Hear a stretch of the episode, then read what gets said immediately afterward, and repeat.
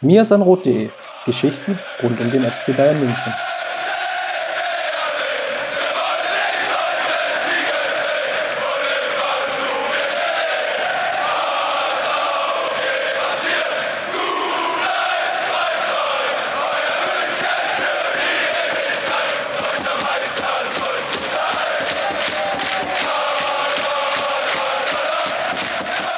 Willkommen zum Mir sind Rot Podcast, Folge 136 und nach wie vor sind wir im Geisterspiele-Modus. Ähm, ja, wir können leider nicht über das Sportliche berichten. Nichtsdestotrotz hatten wir ja angekündigt, dass wir für euch wieder da sind und dabei sind. Ähm, heute mal in einer leicht anderen Besetzung, denn ich habe an meiner Seite den Alex. Grüß dich. Grüß dich, Chris. Vielen Dank für die Einladung. Freut mich sehr. Genau, wir hatten dich ja schon mal vor einer Weile im Podcast. Vielleicht magst du noch ein, zwei Sätze zu dir sagen, für die, die es nicht mehr so ganz auf den Schirm haben.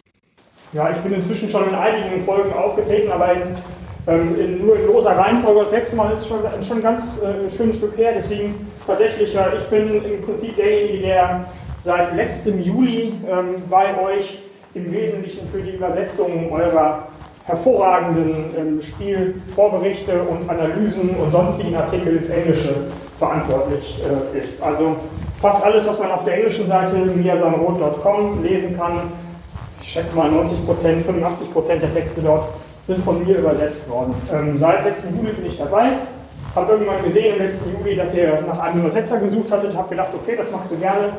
Ähm, interessierst dich auch für den FC Bayern, das ist der Lieblingsverein, das passt doch irgendwie, melde dich mal und dann habe ich mit Dennis, schöne Grüße an dieser Stelle, ähm, ein bisschen verhandelt ähm, und seitdem bin ich bei euch dabei, mache das gerne und mische mich auch gerne bei euch in den Slack-Diskussionen und hin und wieder auch mal im Podcast. Wie gesagt, das ist jetzt schon dritte oder vierte Mal, dass ich dabei bin, ähm, in die grundsätzliche Diskussion über den FC Bayern den Fußball ein. Sehr schön. Dann lass uns mal einsteigen. Ähm, zusammenfassend, was ist passiert letzte Woche? Wir hatten ja Montag aufgenommen. Heute Kleiner Spoiler, es ist Dienstag früh, Vormittag. Was ist passiert? Ja, im Endeffekt zeichnet sich immer mehr ab, dass wir den Fußball auch in ganz kurzfristiger Zeit nicht sehen werden. Es gibt Ausgangssperren in einigen Bundesländern. Es gibt teilweise Ligen, die komplett eingestellt sind. Äh, Spanien, das ist ähm, gestern am Montag passiert. Ähm, sie haben den kompletten Betrieb im Endeffekt eingestellt. Und ja, das ist jetzt so der Stand der Dinge. Und die DFL sitzt, glaube ich, heute wieder zusammen. Also wir nehmen etwas unglücklich auf, um nicht den ganz aktuellen Stand zu haben. Nichtsdestotrotz wollen wir mal reinschauen und nochmal auf die finanziellen Aspekte eingehen. Was hat das jetzt eigentlich genau konkret zu bedeuten, was wir jetzt so im Endeffekt erleben? Ähm, vielleicht nochmal als Einstiegsfrage, Alex. Ähm, Seifert hatte ja letzte Woche in seiner Pressekonferenz, also der DFL-Chef, schon ziemlich ähm, ja, den, ich will nicht sagen, so die, die, das Horrorszenario aufgemalt, aber er war so kurz davor, indem er ja gesagt hatte, naja, wenn das jetzt so weitergeht, dann werden wir wahrscheinlich ähm, den Fußball, so wie wir kannten, im Endeffekt nicht mehr sehen. Und ähm, es wird sich gar nicht mehr die Frage stellen, ob wir einen Ligabetrieb mit 18 oder 20 Mannschaften haben, sondern ob wir überhaupt noch Profimannschaften haben. Konntest du seine Einschätzung nachvollziehen? Ja, konnte ich schon. Ähm, und das ist ja auch mit Abstand die am häufigsten zitierte Passage aus seiner gesamten Rede, weil er da ja mit sehr dramatischen Worten, hast es ja gerade gesagt, darauf aufmerksam gemacht hat, wie dünn ähm, die Sicherheitsdecke, also die finanzielle Sicherheitsdecke im Fußball eigentlich ist und wie abhängig die Fußball, äh, die Profifußballvereine in Deutschland äh, mit natürlich mit je tiefer man in der Liga kommt, desto stärker von den laufenden Spieltagseinnahmen und von den ähm, Übertragungseinnahmen. Gut, das geht natürlich jetzt für die tieferen Ligen nicht so stark, aber dann eben für die erste und zweite Liga insbesondere, also von den Einnahmen aus, den TV-Recht, ähm, TV, aus der TV-Rechtevermarktung sind.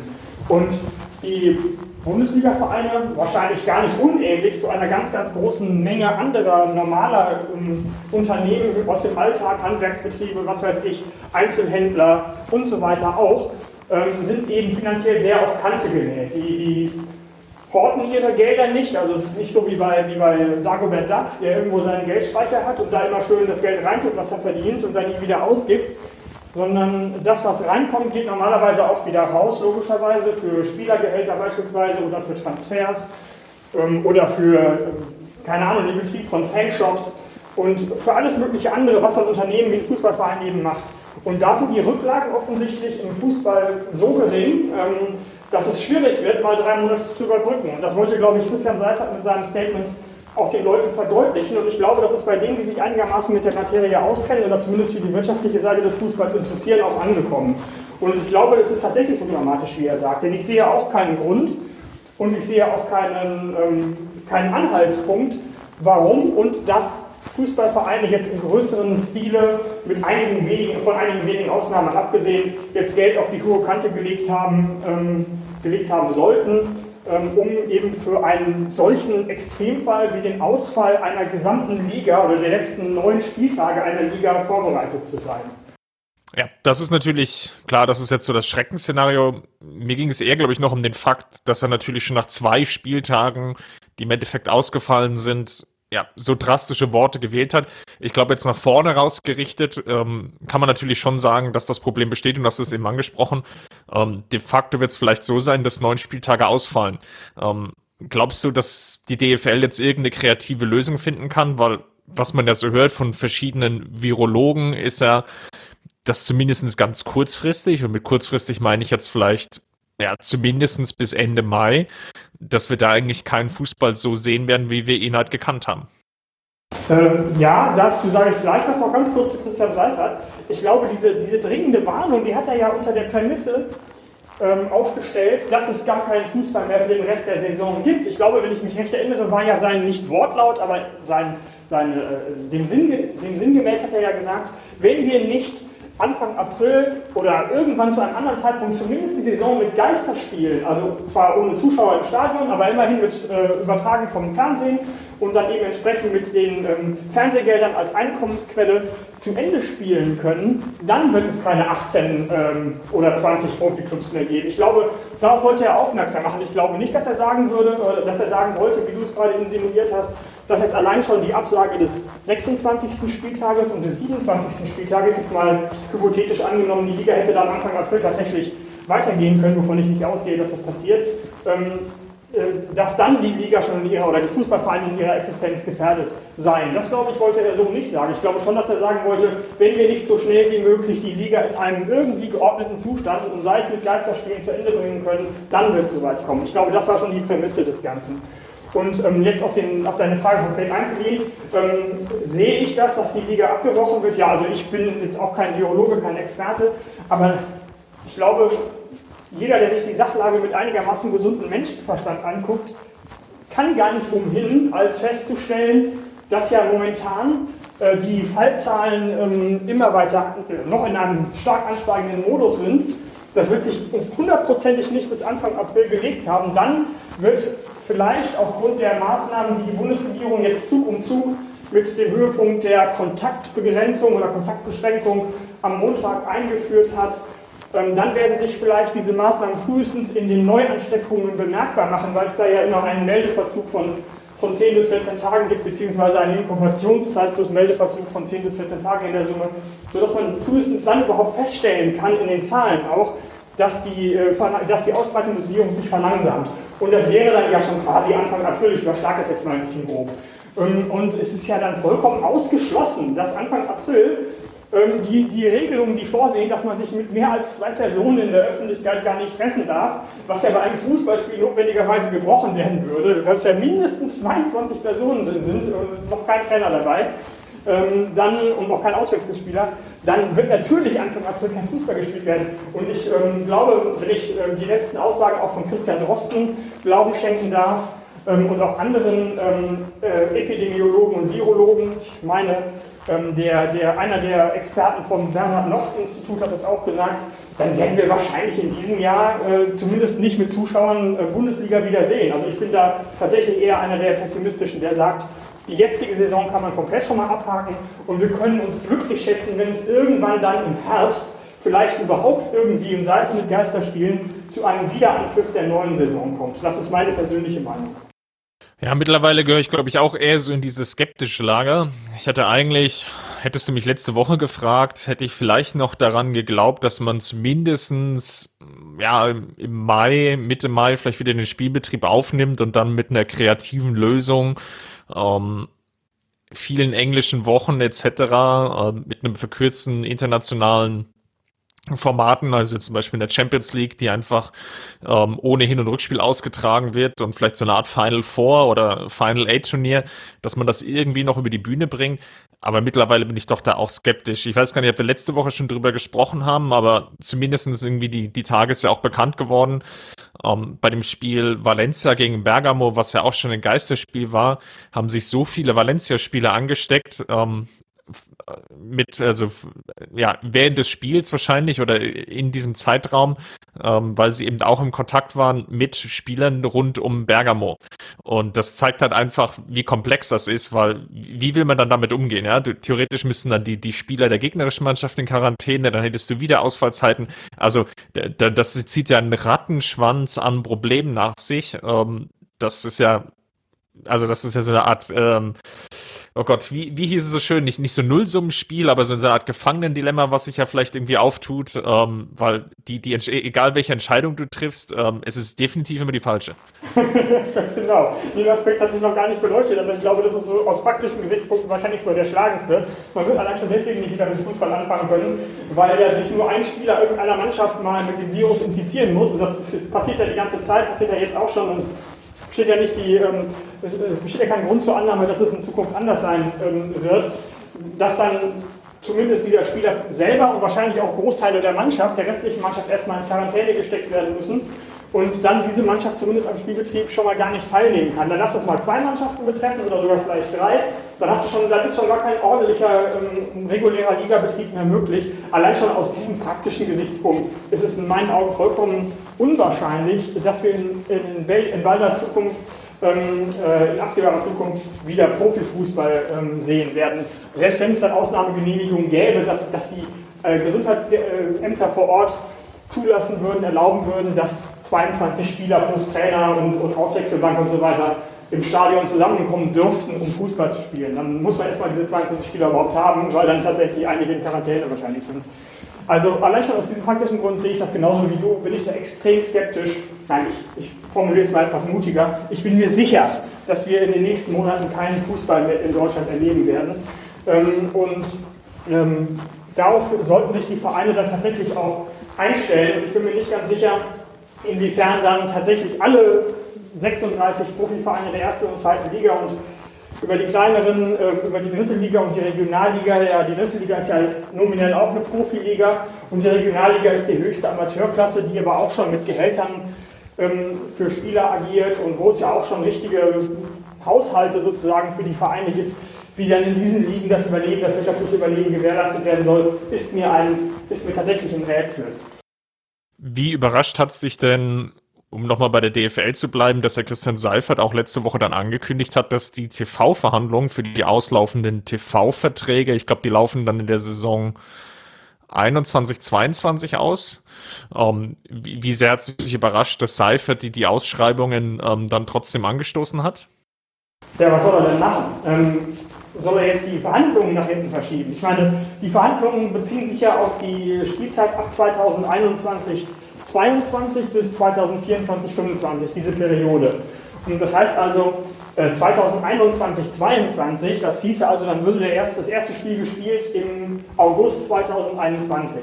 Jetzt können wir ja mal davon, können wir ja mal zumindest hoffen, dass bis August 2021 die Corona-Krise so weit hinter uns liegt, dass dann tatsächlich Fußball auch wieder mit Zuschauern gespielt werden kann.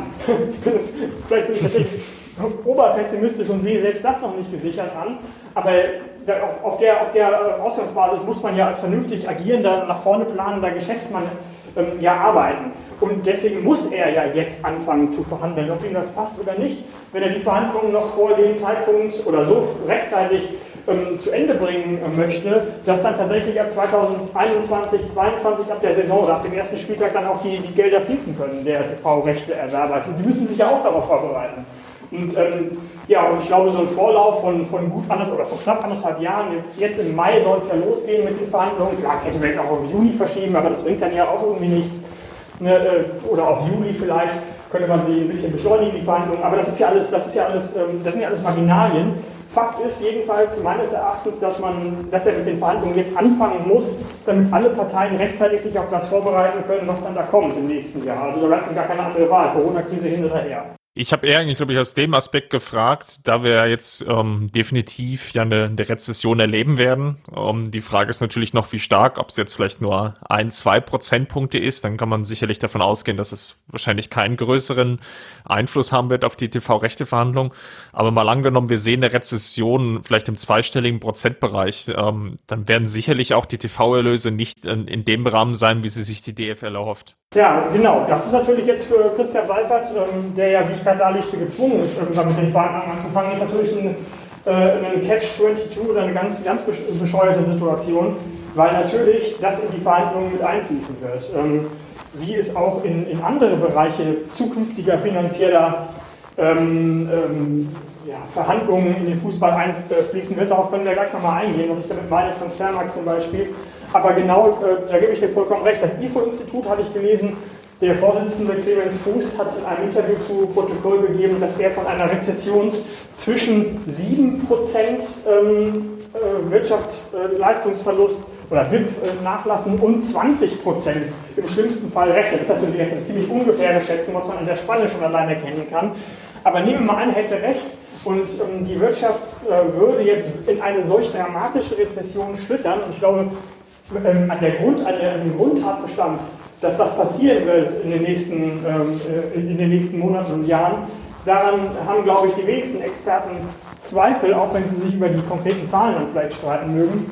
Ähm, und äh, genau diese, diese, dieser Ausblick wird natürlich auch bei den Verhandlungen leider zuschlagen. Da hast du vollkommen recht. Und ich glaube, dass, dass eventuell, ne, die, was immer gefordert wurde, ja, der Fußball, oder was immer befürchtet wurde, der Fußball ist eine riesige Blase und irgendwann platzt sie.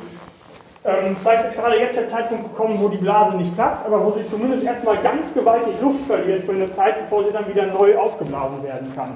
Und ähm, das ist natürlich jetzt gerade, wenn es dann um solche langfristigen Verträge geht, wie diese TV-Rechte, die dann ja bis 2024, 2025, also bis weit in die Zukunft gelten, ähm, ist das natürlich für Christian Seifert und die DFL eine ganz, ganz, ganz schlechte Ausgangslage für die Verhandlungen. Ja, muss ja nochmal schauen, okay, wer sind die die typischen Bieter, ja, das ist natürlich auf der einen Seite Sky, die natürlich jetzt auch unter Druck stehen, nachdem sie, glaube ich, schon die Europa League verloren hatten. Ähm, jetzt erst vor, vor ein paar Monaten, ich glaube, es war sogar Anfang des Jahres oder was im Dezember noch, ich bin mir den Zeitraum gar nicht mehr so genau sicher, aber auch die Champions League-Rechte verloren haben. Ähm, sie sind natürlich jetzt eigentlich unter Druck, auch aufgrund ihres Abo-Modells, langfristige Verträge mit so einer Art Set-Box, also so einer Art All-Inclusive-Paket, äh, sind sie natürlich schon unter Druck, dem Kunden jetzt was zu bieten, weil gegenwärtig, und das haben wir ja im Vorgespräch schon so ein bisschen thematisiert, haben sie natürlich ein Problem, ihr Programm überhaupt zu bestücken, weil nicht nur ja der Fußball weggebrochen ist, sondern Handball, Formel 1, alles das, was so typischerweise im Abo-Modell drin ist. Und das setzt sie ja zumindestens unter Druck, dass ich glaube, dass die, die ein oder anderen Leute jetzt definitiv erstmal kündigen werden, weil sie gar nicht genau wissen, ja gut, wann werde ich denn jetzt überhaupt nochmal Fußball zu sehen bekommen? Und viel stärker trifft es natürlich vielleicht noch auf den Streaming-Anbieter wie The Zone zu, die natürlich mit einem ganz kurzfristigen Kündigungsmodell, also sprich, ich kann das Ding irgendwie monatlich kündigen, sicherlich nochmal unter Druck gesetzt werden in Bezug auf ihren Cashflow, weil sie ja gar keine Einnahmen mehr generieren können, weil jeder normal denkende Mensch sicherlich sich jetzt überlegen würde, okay, schließe ich da überhaupt ein Abo ab oder beziehungsweise kündige ich nicht mein Abo, weil gegenwärtig bekomme ich ja nicht die Leistung, die mir initial mal versprochen wurden. Ja, genau. Also gut, ähm, The Zone ist jetzt vielleicht insofern in der glücklichen Lage, als ja von der Perform Group, wenn ich das richtig weiß, korrigiere mich sonst bitte, dass, dass die zu Perform Group gehören und das ist wohl irgendein schwerreicher Milliardär da im Hintergrund, der sich das wohl leisten kann, dass die Zone mal äh, ein oder vielleicht auch zwei Jahre Verluste schreibt. Aber prinzipiell ändert es natürlich nichts an der Tatsache, dass solche Anbieter, die hauptsächlich über naja, vielleicht das letzte große TV-Lagerfeuer, was es in Deutschland noch gibt, den Live-Sport kommen, denn sind wir mal ehrlich, wen interessiert bei Sky denn schon, also wie viel Prozent würdest du schätzen, der Sky-Abonnenten abonnieren das wegen irgendwelcher Fernseh-, äh, wegen irgendwelcher TV-Serien oder irgendwelcher Filme? Das machen wahrscheinlich die allerwenigsten, die meisten machen das wegen des Sports. Und ähm, genau der fällt jetzt weg. Und äh, genau ähm, deswegen sind, wie du schon richtig sagst, diese Anbieter auch selber in extremen wirtschaftlichen Schwierigkeiten oder zumindest in Gefahr, in diese zu geraten und können dann auch dementsprechend bei diesen Verhandlungen, haben ja auch gute Argumente, warum sie dann vielleicht in Zukunft oder für die, zumindest für die anstehende kommende rechte Periode ähm, weniger, äh, weniger Geld ausgeben wollen als vorher oder eventuell sich irgendwelche Versicherungen einbauen lassen wollen seitens der DFL, dass wenn es mal wieder zu einem verlängerten Spielausfall kommt, dass man dann, ähm, dass man dann irgendwie finanziell dafür kompensiert wird. Also die Verhandlungsposition für die DFL ist jedenfalls nicht besonders gut. Spannend ist es ja auch allein deswegen, weil wir ja zumindest auf den angloamerikanischen Markt, und das hatte indirekt auch Einflüsse auf den deutschen, ähm, ja, viele Konsolidierungen gesehen haben. Disney hat irgendwie die, die Fox Corporation übernommen. Ähm, den gehört unter anderem jetzt zum Teil, glaube ich, auch ESPN, ähm, das große amerikanische Sportnetzwerk. Ähm, die haben natürlich jetzt auch in der gegenwärtigen Krise definitiv Probleme, da Content zu generieren. Ähm, bei Sky ist es, glaube ich, Comcast, wenn ich es richtig im Kopf habe ähm, die jetzt der Mehrheitseigentümer sind und auch die werden zeigen müssen, dass sie da einen langen Atem haben, um im Endeffekt bei der Rechteverhandlung ja dann doch einen höheren Invest zu machen, als es sich vielleicht wirtschaftlich rechnet. Das wird auf jeden Fall sicherlich sehr interessant sein. Was glaubst du denn, ähm, welche Auswirkungen das Ganze jetzt auf den FC Bayern haben wird? Ja, äh, gut, dass du mich nochmal danach fragst, darauf sind wir ja gerade gar nicht äh, konkret zu sprechen gekommen, auf die konkreten Zahlen.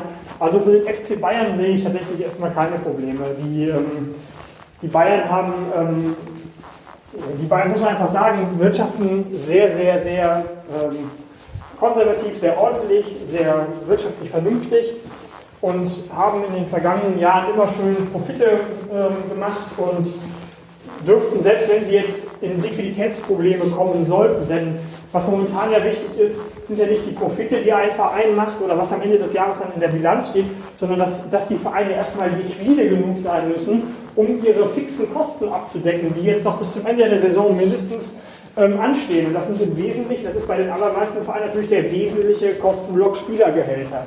Das macht bei den, beim FC Bayern zum Beispiel äh, 50 oder etwas mehr als 50 Prozent des Gesamtjahresumsatzes aus. Jetzt nehmen wir mal an, deine Rechnung von, von der, aus der letzten Folge ist ungefähr korrekt und bei den Bayern brechen vielleicht 60 bis 70 Millionen Euro an Umsatz weg. Äh, die Bayern hat ungefähr eine, eine Wage Bill, also eine Spielergehälter pro Jahr von, oder pro Spielzeit von etwas über 330 Millionen Euro. Ähm, die müssen natürlich dann auf den Monat runtergerechnet werden, das 330 durch 12, sagen wir mal 60 durch 12, dann wären wir bei, ähm, dann wären wir bei 30. Das hieß also 30 Millionen Euro pro Monat müssen wir an Spielergehältern weiter bezahlen. Ähm, das wären dann jetzt bis zum Ende der Saison, März, April, Mai, drei Monate ohne ähm, entsprechende liquide Einnahmen aus Spielbetrieb, aus verkauftem Merchandising, aus äh, ähm, Sky-Übertragungen und so weiter. Ähm, die müssten sie zumindest schon mal schultern. schultern. Das wären dann ungefähr 90 Millionen Euro. Ich vermute mal, das werden die FC Bayern locker stemmen können, bei einem Jahresumsatz von sonst 650 Millionen Euro vor Spielergehältern ungefähr. Das hieße zur Not, müssten sie einen Kredit aufnehmen, was bei dem hohen Eigenkapitalpolster, was der Verein aufweist, gar kein Problem sein dürfte. Die werden mit Kussern werden die Kreditgeber finden, die ihnen auch diese Summen geben würden, falls sie sie benötigten. Oder sie müssten eben am Ende der Saison einen Spieler verkaufen und da würde einer schon reichen, weil ungefähr 90 Millionen, wenn ich jetzt mal die anderen Fixkosten wie, keine Ahnung, äh, Gehälter für die Mitarbeiter aus den Fanshops und so weiter, falls sie nicht ohnehin schon geschlossen wurden, wie bei anderen Vereinen ja auch, bei Gladbach zum Beispiel, wenn ich die einfach jetzt der Einfachheit habe außen vor lasse und einfach nur mich auf diesen großen Fixkostenblock Spielergehälter konzentriere, ähm, dann äh, wäre es ja einfach möglich, durch einen Verkauf von einem Spieler theoretisch im schlechtesten Fall ähm, die Zahlungsfähigkeit aufrechtzuerhalten. Also das dürfte den Bayern jedenfalls ähm, keine Probleme bereiten, zumindest kurzfristig nicht finanziell. Ähm, wird sich natürlich langfristig in der Bilanz niederschlagen. Die nächsten Jahresabschlüsse, der nächste Jahresabschluss dürfte nicht so mit so vielen Profiten ähm, daherkommen wie die vergangenen. Aber kurzfristig liquiditätsgefährdend sehe ich die Krise jetzt für die Bayern nicht. Ja, das glaube ich jetzt auch nicht, aber man muss natürlich jetzt aus Vereinssicht schon planen, okay, wie können wir jetzt, sagen wir mal, in den nächsten drei bis sechs Monaten irgendwie den Cashflow sicherstellen. Ich habe jetzt irgendwie gelesen, dass die Spieler wohl bereit sind, auch auf Gehälter zu verzichten, ähm, inklusive des Vorstands. Ähm, das wird sicherlich auch zu der Linderung beitragen. Das wird vielleicht auch helfen. Ähm, man hat das ja auch gerade in den amerikanischen Sportarten gesehen. Ähm, dass, da, dort sind ja die, die Angestellten, die zum Teilweise als, als Ordner etc. in einem Stadion unterwegs sind. Ja, im Endeffekt schon fast vor die Tür gesetzt worden. Dort sind die jeweiligen Spieler unter ähm, oder eingetreten, haben gesagt, okay, wir bezahlen deren Gehälter irgendwie weiter und ähm, die, die können am wenigsten dafür, was sehr löblich ist. Sowas ähnliches deutet sich zumindest auch im Umfeld des FC Bayern an, dass es ähm, dort weitergeht, ähm, dass die, diejenigen dann auch die Gehälter bezahlen, bekommen. Nichtsdestotrotz muss man natürlich genau schauen, okay, wie kann man jetzt auf der Einnahmenseite zumindestens so viel generieren, ähm, dass man einfach die fortlaufenden Kosten, und du hast sie ja angesprochen, das werden im Wesentlichen die Gehälter sein, wie kann man das irgendwie decken? Weil eben. Ja, kann man nicht. Das, ja, man was, was bricht alles weg? Was, was will man denn machen? Ja. Die, die drei traditionellen genau, Einnahmesäulen, Spielbetrieb, TV-Rechte und Sponsoring zu nicht so einem starken Maße, aber eben auch, weil dann Gelder für ausgefallene Veranstaltungen, auf denen dann ein Werbepartner irgendwie mit dem Verein werben kann, die werden natürlich dann auch nicht bezahlt. Also auf diesen drei traditionellen, also aus diesen drei traditionellen Säulen kommt jetzt ja faktisch nichts mehr. Die sind ja, da ist ja Ebbe, das ist ja abgedreht, der Herrn. Also wo soll der Cashflow herkommen? Die Vereine sind jetzt wirklich darauf, deswegen nochmal vielleicht auch Christian Seiferts ähm, Appell äh, oder so eine dringende Mahnung, auch so dringlich. Ja, die, die, der Cashflow der Vereine ist einfach von heute auf morgen abgeschnitten worden. Es kommt ja nicht mehr. Woher soll das denn herkommen? Ja, also klar, die, die drei Einnahmen hast du schon angesprochen und ähm, selbst im Bereich Merchandising oder so wird man es halt nicht schaffen, ähm, wenn das Thema Fußball eben nicht präsent ist, ähm, dann so viel Aufmerksamkeit zu generieren, dass da irgendwie so eine Art Demand entsteht. Ähm, und ja, wir haben es ja auch angesprochen, gesamtgesellschaftlich ist jetzt vielleicht Fußball oder ist definitiv der Fußball eher das geringere Problem. Ähm, wenn viele Menschen einfach ganz kurzfristig in Kurzarbeit gesteckt wurden, etc. pp., die werden sicherlich nicht dann auf die Idee kommt, mit ihrer vielen Freizeit ähm, als, als ersten Move erstmal ein neues Bayern-Trikot zu bestellen. Natürlich nicht. Und gerade was das Merchandising angeht, da sind die Einnahmen der Bayern jetzt auch ohne Corona-Krise seit mehreren Jahren ohnehin rückläufig. Die bewegten sich irgendwo 2015, 16 so bei ca. 100 Millionen Euro pro Jahr und jetzt waren sie im letzten Geschäftsjahr noch bei 92 Millionen Euro pro Jahr. Und um, diesen, ähm, um, um diese Spanne drehte sich das immer ungefähr. Da kannst du sehen, da ist überhaupt gar keine Dynamik drin. Er nimmt das, nehmen die Einnahmen ohnehin noch ab. Und es ist ja vollkommen würde ja jeder menschlichen Logik widersprechen, jetzt anzunehmen, dass das Merchandising in einer Corona-Krise, wo die Weltwirtschaft einbricht, jetzt plötzlich der Retter äh, des Cashflows sein soll. Ähm, das ist natürlich vollkommen illusorisch, das wird auch nicht passieren. Deswegen wird, ähm, ja, genau wie du schon sagst, werden auch die, sagen wir mal, nur mittelbar betroffenen Einnahmequellen, wie eben Merchandising und äh, was weiß ich, TV-Abos, die die Bayern vielleicht verkauft haben, obwohl sie die jetzt ja auch schon irgendwie freigestellt haben, ihre Kanäle da. Aber solche selbst mittelbar ähm, nur von, der Corona, von, von dem Coronavirus betroffenen Einnahmenbereiche werden jetzt ja nicht plötzlich zu den Rettern der Vereine werden. Die werden ja auch weiter einbrechen. Dann vielleicht nicht so schnell von heute auf morgen wie der, wie der Rest, aber eben dann auch in den nächsten Wochen und Monaten. Und da auch da ist also nicht viel Geld rauszugewinnen. Also die, die, die Fußballvereine, die jetzt vielleicht nicht so viel Eigenkapital äh, angesammelt haben wie die Bayern, ähm, um eben äh, immer schön noch einen Kredit zu bekommen, wenn sie ihn brauchen. Der, mehr ist Eigenkapital ja nicht, ist ja nur eine Rechnungsgröße der Bilanz sozusagen, Vermögen minus Schulden gleich Eigenkapital. Ähm, und, und äh, die immer schön konservativ und vernünftig gewirtschaftet haben und keine großen Kredite aufgenommen haben, wie zum Beispiel Schalke 04, die haben natürlich jetzt einen längeren Atem als der ganze Rest, die ohnehin schon auch im normalen Betrieb in wirtschaftlichen Schwierigkeiten stecken. Jetzt hast du wieder auf den armen HSV eingeprügelt. HSV, Aber gut. ich habe Schalke gesagt. Ja. das ist auch blau-weiß, das ist bei dir alles dasselbe, ja.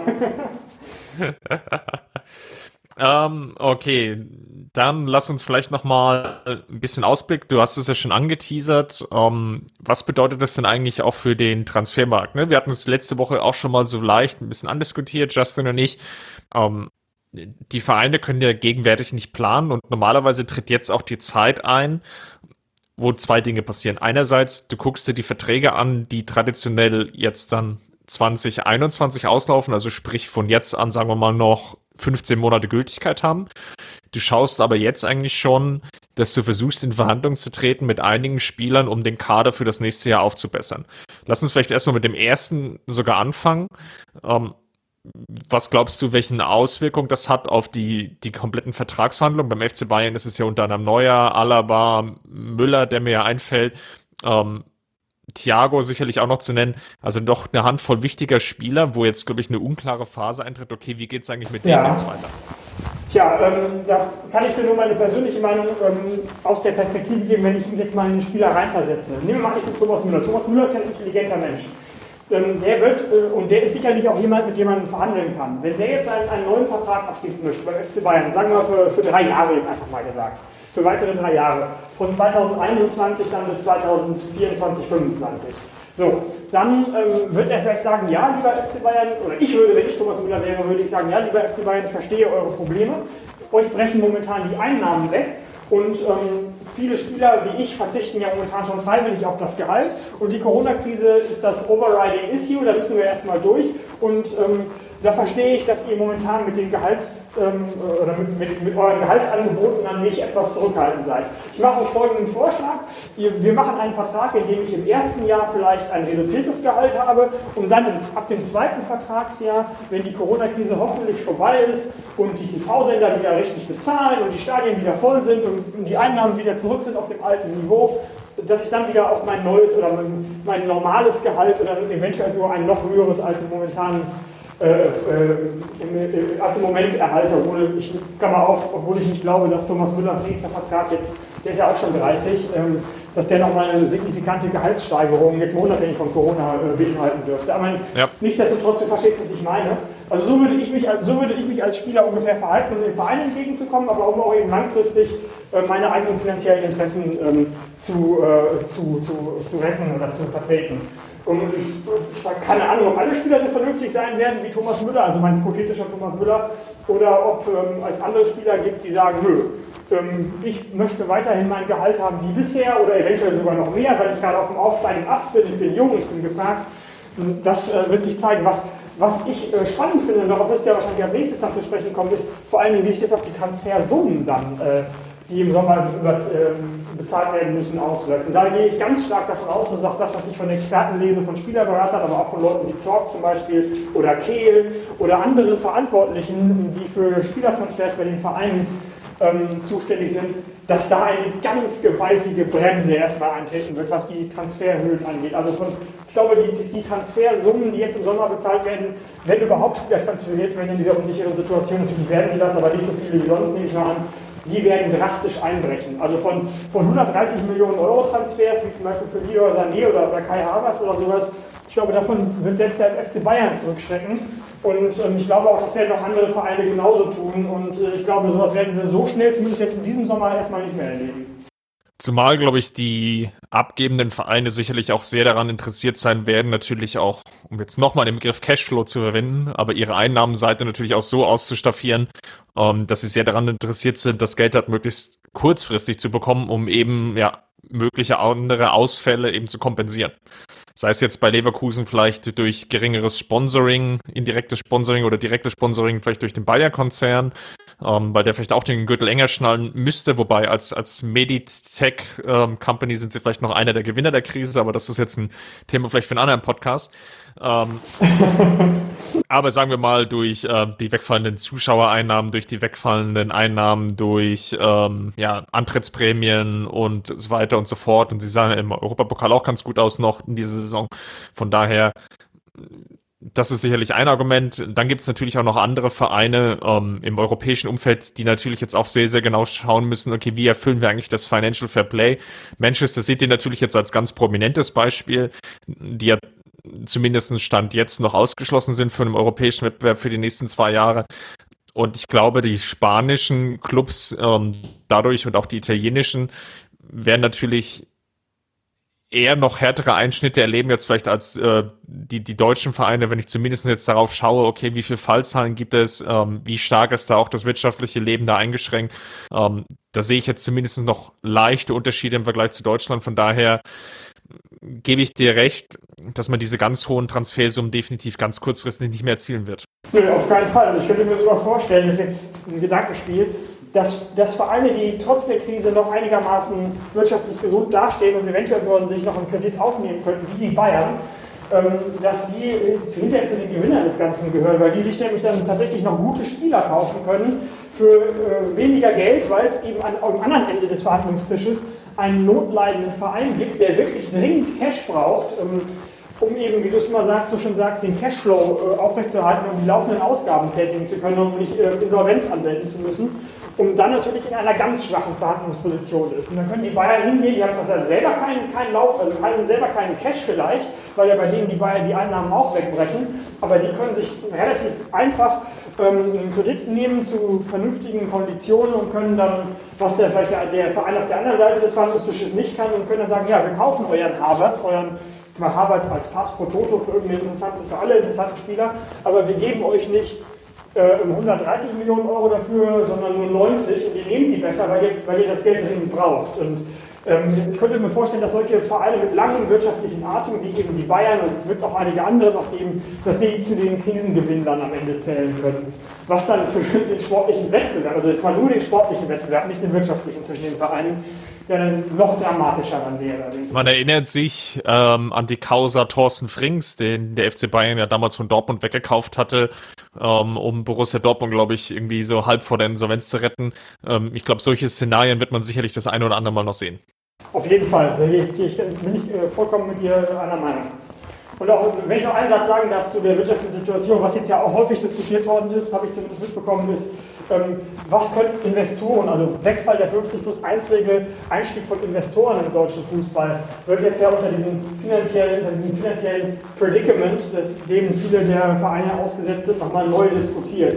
Und da kann man natürlich beiderseitig argumentieren, zum Beispiel in England die englische, die englische Premier League ist ja noch viel stärker als die anderen Ligen in Europa von dem Wegfall der TV-Gelder ähm, betroffen, weil die TV-Gelder in England ja nochmal um ein, wirklich um ein Mehrfaches höher sind als zum Beispiel in Deutschland in der Bundesliga und dementsprechend auch bei vielen Vereinen, gerade bei den kleineren, einen viel größeren prozentualen Kostenblock ausmachen an den Gesamteinnahmen ähm, des Vereins, am Gesamtumsatz. Und ähm, da ist es dann aber so, dass eventuell dann in solchen Fällen ein Investor irgendein reicher Milliardär, äh, dem ja selbst in der Corona-Krise äh, nicht, nicht, äh, der keine Angst davor haben muss, da nichts zu essen zu bekommen am, am Abend, ähm, dass der diese Verluste leichter auffangen könnte, als es zum Beispiel, keine Ahnung, SC Paderborn jetzt in, in, in, Deutschland kann, die eben keinen Investor im Hintergrund haben. Andere Leute sagen dann, ja, aber das, die Gefahr mit Investoren ist, dass die dann eventuell aufgrund von einbrechenden Aktienkursen oder sonstigen Vermögensverlusten auch äh, die Flatter bekommen könnten und dann auf einmal Hals über Kopf den Verein abstoßen wollen und äh, den ganzen Verein in, quasi aus Eigeninteresse in den wirtschaftlichen Ruin treiben. Das ist auch noch ein ganz interessantes äh, äh Spannungsfeld, in dem sich da die, die, ähm, der europäische Fußball bewegt. Was das Ganze für den Transfermarkt aussagt, ist natürlich, wenn die englischen Vereine noch stärker als die deutschen und die, die italienischen und die spanischen äh, von den TV-Geldern abhängen, dann werden die ja noch stärker relativ gesehen in wirtschaftliche Not geraten. Und es könnte tatsächlich sein, dass solche Vereine wie gerade der FC Bayern, mir fallen ja wirklich gar nicht viele andere ein, vielleicht noch FC Barcelona, vielleicht noch Real Madrid, dass gerade die zu den großen Krisengewinnern gehören können, weil die äh, eben einen diversifizierteren Einnahmepool haben und auch größeren, längeren finanziellen Atem haben, um auch beim Wegfallen von des Cashflows für eine gewisse Zeit noch Geld auszugeben für neue Spieler und Gehälter zu bezahlen, die neue Spieler anlocken. Definitiv. Ähm, ich bin sehr gespannt heute darauf, wie sich jetzt, glaube ich, die DFL wieder heute zusammensetzen wird in der Telefonkonferenz, mit welchen Ideen sie kommen. Vielleicht ein Gedanke noch, den ich jetzt in den letzten Tagen häufiger zumindest auch mal auf Twitter gesehen habe. Einige Sportarten ähm, liegen, diskutieren jetzt quasi eine Verzögerung. Ähm, sprich, es geht jetzt nicht mehr bis zum 30.06., was ja immer so der traditionelle Stichtag ist, ähm, wann die Saison endet und bis dahin auch viele Verträge datiert sind, ähm, dass man das einfach zum Beispiel verlängert über den Juli und August hinaus, ähm, finde ich ein interessantes Gedankenspiel. Ich sehe aber da auch jede Menge Probleme, weil die Verträge mit den Spielern laufen ja zum Teil auch aus. Okay, dann könnte man jetzt sagen, okay, man verlängert die jetzt kurzfristig noch um ein, zwei Monate, um dann den jeweiligen Spieler zu halten. Auf der anderen Seite kann ich mir auch sehr, sehr gut vorstellen, dass es bei bestimmten Vereinen vielleicht auch gar keinen Bedarf mehr gibt, ähm, Spieler zu verlängern. Bestes Beispiel vielleicht Borussia Dortmund ähm, mit Mario Götze, dessen Vertrag läuft aus. Ich glaube, dass Dortmund in der jetzigen Situation und mit den Einsatzzeiten, die Götze hatte, sicherlich nicht daran interessiert sein wird, ähm, seinen Vertrag jetzt noch kurzfristig um zwei Monate zu verlängern und das Gehalt dann weiter zu bezahlen, was sie jetzt ihm schon überwiesen haben für eine Zeit, oder sagen wir mal für die Spielzeit, die er vorhatte und, und die Leistung, die er zuletzt gezeigt hatte. Von daher, da wird es sicherlich ganz komische Situationen geben, die dann irgendwie aufzudröseln sind. Ähm, da bin ich jetzt sehr gespannt, äh, mit welchem Vorschlag die DFL um die Ecke kommt. Und das werden wir, glaube ich, jetzt im nächsten Podcast dann definitiv nochmal zu diskutieren haben.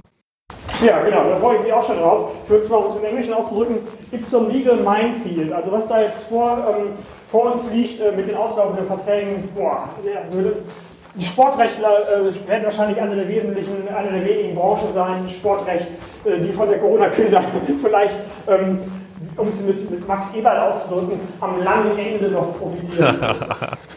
Ansonsten haben wir von euch jede Menge Themenvorschläge bekommen. Ich glaube, Justin nützt seine freie Zeit, die wir in dieser Woche mal gewährt haben, um sich in die Jugendmannschaften des FC Bayern einzuarbeiten.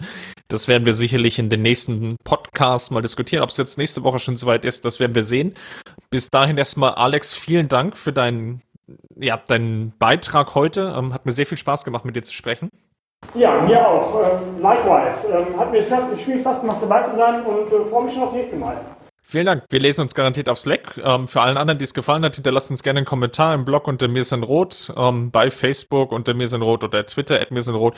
Gerne dort auch, falls ihr noch Podcast-Ideen habt. Okay, was wollt ihr eigentlich jetzt mal hören in dieser fußballfreien Zeit? Wir sind dafür Anregungen definitiv offen. Unterstützt uns auch gerne, falls ihr über ein Apple-Gerät uns zuhört, mit einer Rezession bei iTunes. Fünf Sterne helfen uns da, ähm, ja, auch in der Corona-geplagten Zeit äh, gesehen zu werden. Ansonsten äh, vielen Dank fürs Zuhören und macht's gut. Servus. Wir haben den Kampf gewonnen, den Tod kommen, der Haien hat's gemacht. Ich hab geträumt von dir unserer Weltpläne. Kampf gewonnen, den Thron erkommen, der Haien hat's gemacht. Ich hab geträumt von dir, von unserer Weltpläne. Wir haben den Kampf gewonnen, den Thron erkommen,